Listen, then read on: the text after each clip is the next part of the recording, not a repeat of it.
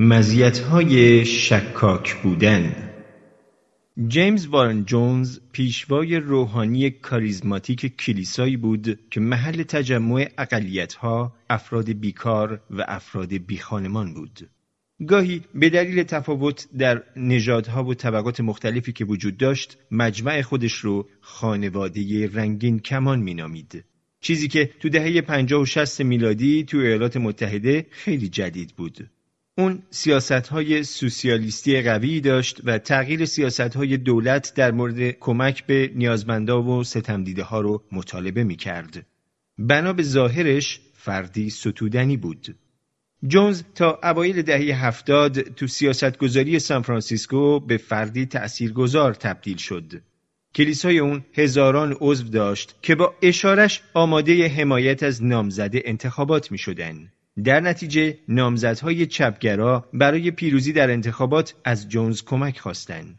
اون به پویش هواداران هاروی میلک پیوست و هاروی تونست به عنوان اولین نماینده اقلیتها تو انتخابات پیروز بشه. اون به جورج ماسکونی کمک کرد که تو سال 1975 شهردار سان فرانسیسکو بشه. او همچنین مکاتبات خصوصی با والتر ماندیل که بعدها معاون رئیس جمهور شد و روزالین کارتر بانوی اول کاخ سفید داشت. اما چیزی که تمام مردم فراموش کردن اینه که جونز معتقد بود عیسی مسیح در او حلول کرده.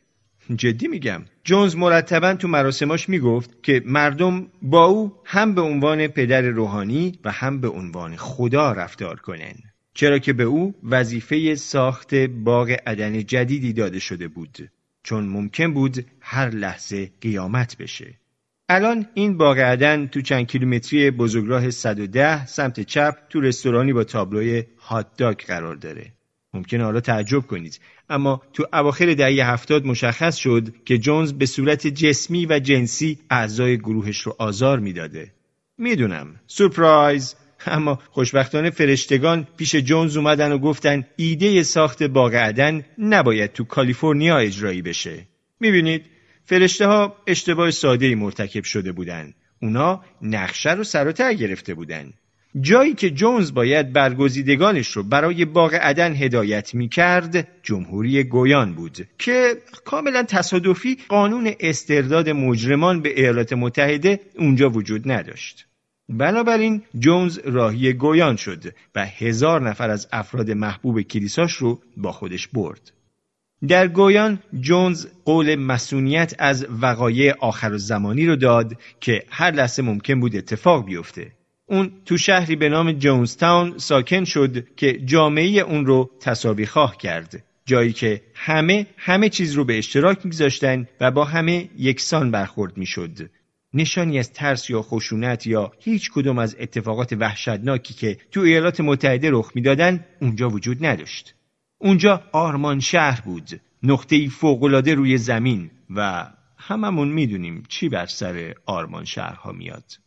همونطور که حد زده می‌شد دولت ایالات متحده طرفدار پروپاگورس آرمان شهر یا خود جونز نبود. بنابراین نماینده ای از کنگره به نام لئو رایان و هیئتی از سیاستمدارا و خبرنگارا رو برای بررسی اوضاع به جونستاون اعزام کرد.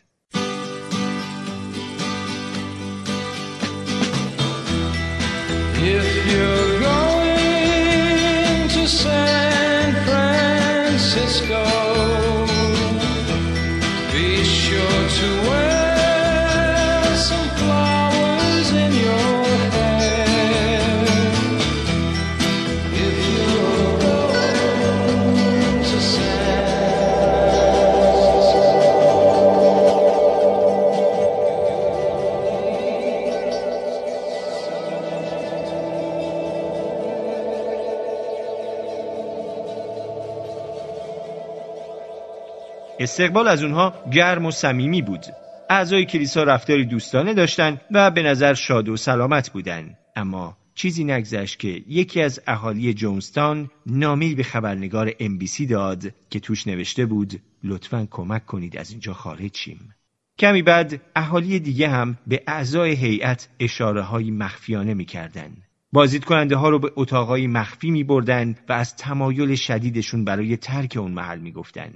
رایان که خیلی متعجب شده بود چهارده نفر از کسایی رو که دوست داشتن برن جمع کرد تا با هواپیما از اونجا خارج کنه. اما قبل از اینکه سوار هواپیما بشن ماشینی پر از تیم امنیتی جونز سر رسید و شروع کرد به شلیک به اعضای هیئت و فرالی ها نه نفر رو زخمی کردن و پنج نفر از جمله رایان نماینده کنگره رو کشتن. اونا 21 گلوله به نماینده کنگره شلیک کردند طوری که روی صورتش نقطه خالی باقی نموند. همون موقع تو محوطه جونستان جیم جونز سخنرانی ایراد می کرد و می گفت زمان اون فرا رسیده که خودکشی انقلابی رو انجام بدیم. اهالی جونستان این موضوع رو از قبل تمرین و تکرار کرده بودند. مرگ دست جمعی نهایی اونا خودشون رو افراد برگزیده می‌دیدن و با مرگ دست جمعی از غضب خداوند به خاطر گناهان خودشون فرار می‌کردن قبل از فرار رسیدن آخر الزمان. بعد از ظهر اون روز اعضا همراه با چندین کودک دور هم جمع شدن و جامی رو حاوی سیانور سر کشیدن و بزرگترین خودکشی دست جمعی تاریخ رو رقم زدن. اون روز کمی بعد از کشته شدن پنج نفر در مجموع 909 نفر جانشون رو از دست دادن. برای چی؟ به خاطر عقایدی غلط درباره آخر الزمان.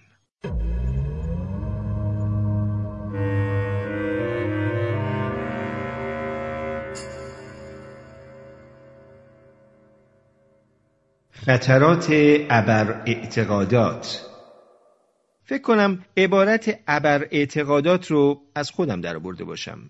ابر اعتقادات اعتقاداتی که به قدری بزرگ و انتظایی که تمام اعتقادات و تجاربی رو که ممکنه با اونها تناقضی داشته باشن در خودشون حل می‌کنن. در نتیجه نمی‌تونن اثبات یا رد بشن. چرا که تمام اتفاقات تو زیر مجموعه اونا قرار می‌گیرن. چه بدونیم چه نه همه ما ابر اعتقادات خودمونو داریم. اونا به طور شگفتانگیزی رایجن و ما طوری به اونا چسبیدیم که انگار زندگیمون به اونا بستگی داره. هیچ اتفاقی بی حکمت نیست. این یه ابر اعتقاده اون قدم قویه که می‌تونه جوابگوی تمام افکار یا ایده های مقابل اون باشه. بنابراین رد کردن اون غیر ممکنه و البته همینطور غیر ممکنه که مدرکی برای اثباتش پیدا کنید. خداوند برای همه ما نقشگ دارد. یا همه ما از نظر روحی به هم متصلیم و با جهان هستی یکی هستیم. اینا همه ابر اعتقادن ما در واقعیتی مجازی که توسط کامپیوترها ساخته شده زندگی می کنیم و اسیر کامپیوترهاییم. اینم یه ابر اعتقاد جدیده. هر بحثی که برای مقابله با اون مطرح بشه فقط باعث قوت گرفتنش میشه.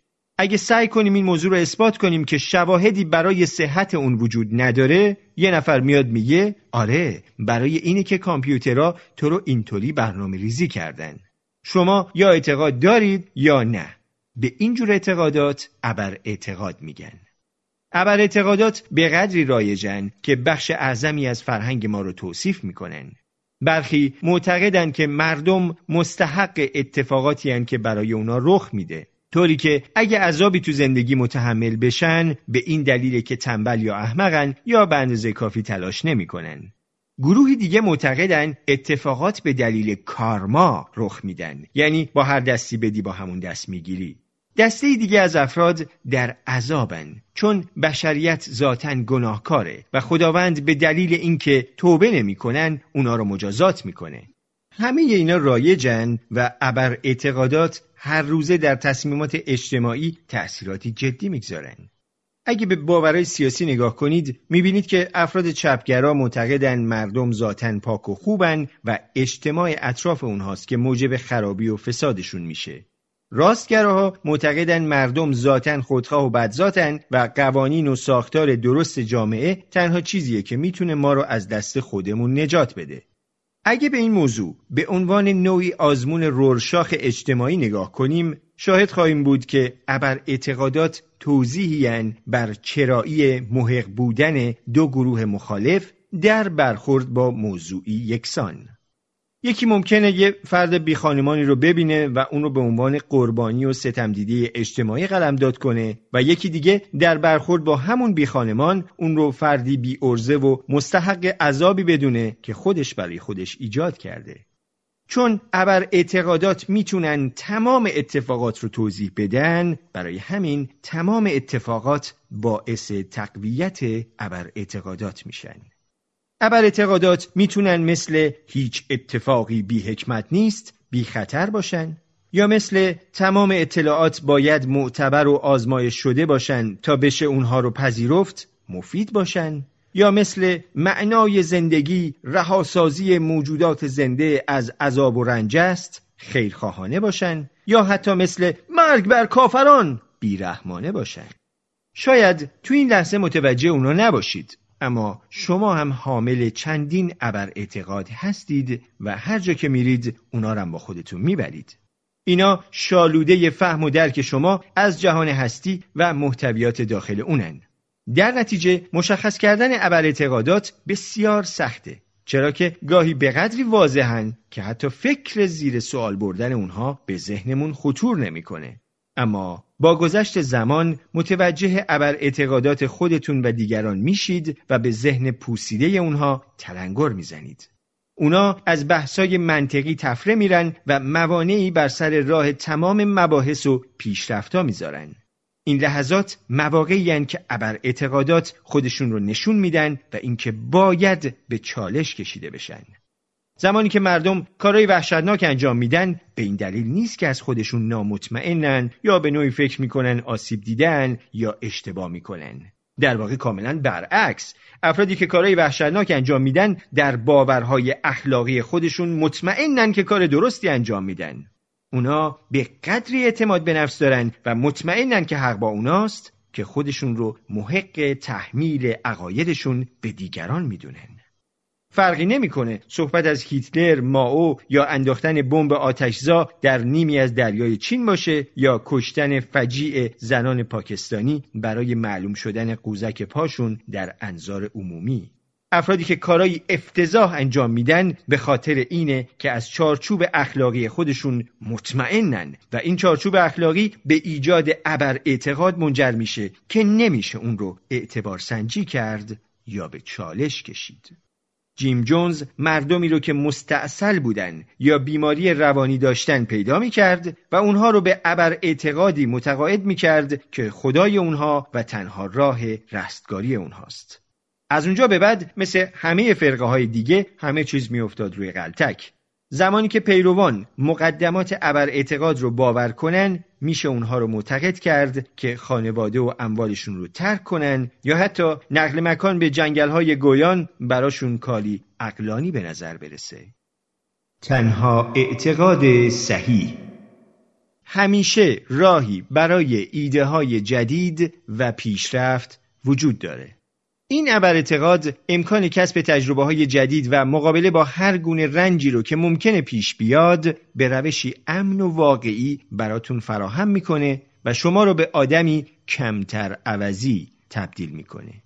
امروزه صحبت های بسیاری در مورد اطمینان به خودتون مطرح میشه که شما رو به ایمان داشتن به خودتون و ایده هاتون تشویق می‌کنن. این صحبت ها معمولا به گونه که افراد رو به افزایش اعتماد به نفس تشویق می‌کنن. در مورد توانایی هاتون در محل کار نگرانید؟ پس باید کمی اطمینان چاشنی کارتون کنید تا به فردی خفن تبدیل بشید. یا از روشی که رابطه عاطفیتون پیش میره ناراضی هستید پس به ابر اعتقاد قدیمی هیچ کاری بی حکمت نیست رجوع می کنید و کمی در مورد موقعیتی که در اون قرار دارید احساس راحتی می کنید. ابر اعتقادات استرس ناشی از عدم اطمینان رو از بین می‌برن. اما این کار رو با مطمئن کردن ساختار ذهنی انجام میدن که ممکنه به تاریکی و مسیری خطرناک هدایت بشه. اما تو فرهنگ احساس خوب داشتن امروزمون خیلی از ما حقیقتی ساده و مهم رو فراموش کردیم. اینکه استرس مفیده. استرس از ما در مقابل انجام کارهای احمقانه ای که به کشتنمون میدن محافظت می‌کنه. خرسی رو تو جنگل می‌بینید استرس می‌گیرید. خب دلیل داره. اگه انسان ها کلا آروم بودن و با جهان هستی یکی بودن در حالی که خرس گریزلی در اطراف پرسه می‌زد خب انسان های زیادی باقی نمیموندن. استرس برای این طراحی شده که وقتی کاری احمقانه انجام میدیم بهمون هشدار بده. شک کردن به خودمون هم به طور مشابه ایجاد استرس می‌کنه. چرا که مجبورمون می‌کنه اعتراف کنیم که شاید به چیزی احمقانه اعتقاد داریم که ممکنه ما یا دیگران رو به کشتن بده. اما به جای اینکه یاد بگیریم با احساس شکمون راحت باشیم فرهنگمون تا حد ممکن بر از بین بردن استرس و اطمینان داشتن به ایده های نیمه آماده فسفودی اصرار داره. شک ضرورت آزمودن ایمانه. به قویتر شدن اون می انجامه. اعتماد به نفس بدون شک وجود نداره. بدون شک چیزی برای پایبندی وجود نداره. بدون شک حتی ایده نابی هم وجود نداره. چرا که شک، انتقاد و شکست تکرار می کنم. شک، انتقاد و شکست ابزارهایی که ایده های نسبتا خوب رو به ایده های ناب تبدیل می‌کنن و جهان رو به حیرت وامی دارن. بذر شک رو تو زندگی خودتون بکارید. همیشه نامطمئن باشید چرا که نامطمئن بودن شما رو به سمت آزمودن، کشف کردن، آموختن و پیشرفت سوق میده و به سمت ارتباط، صبر و پذیرش هدایتتون می‌کنه که همه اینا به اتفاقات خوب منجر میشن. شک شما رو باهوشتر و منعطفتر می‌کنه و اگه اونو به درستی به کار بگیرید کنجکاوترتون می‌کنه. امروزه شک داشتن مهمتر از هر زمان دیگه ایه. با توجهی که رو به کاهشه با در دسترس بودن اطلاعات بیهوده و البته متناقض با سهولت در دسترسی داشتن به اینترنتی که به ما این امکان رو میده که خودمون رو با افرادی که با ما موافقند محاصره کنیم. داشتن توانایی شک کردن تو جامعه قرن بیست و یکم به مزیتی بزرگ تبدیل شده. شک کسایی رو که در توجیه و ترکیب اطلاعات توانمندن از کسایی که خرابکارن و به دنبال مد روز هستن جدا می‌کنه. شک بین این دو گروه از افراد تمایز ایجاد می‌کنه. افرادی که با وجود مهی از اطلاعات می‌تونن راهشون رو توی این دریای موقعیت ها پیدا کنن و کسایی که غرق صداهای دیجیتالی میشن.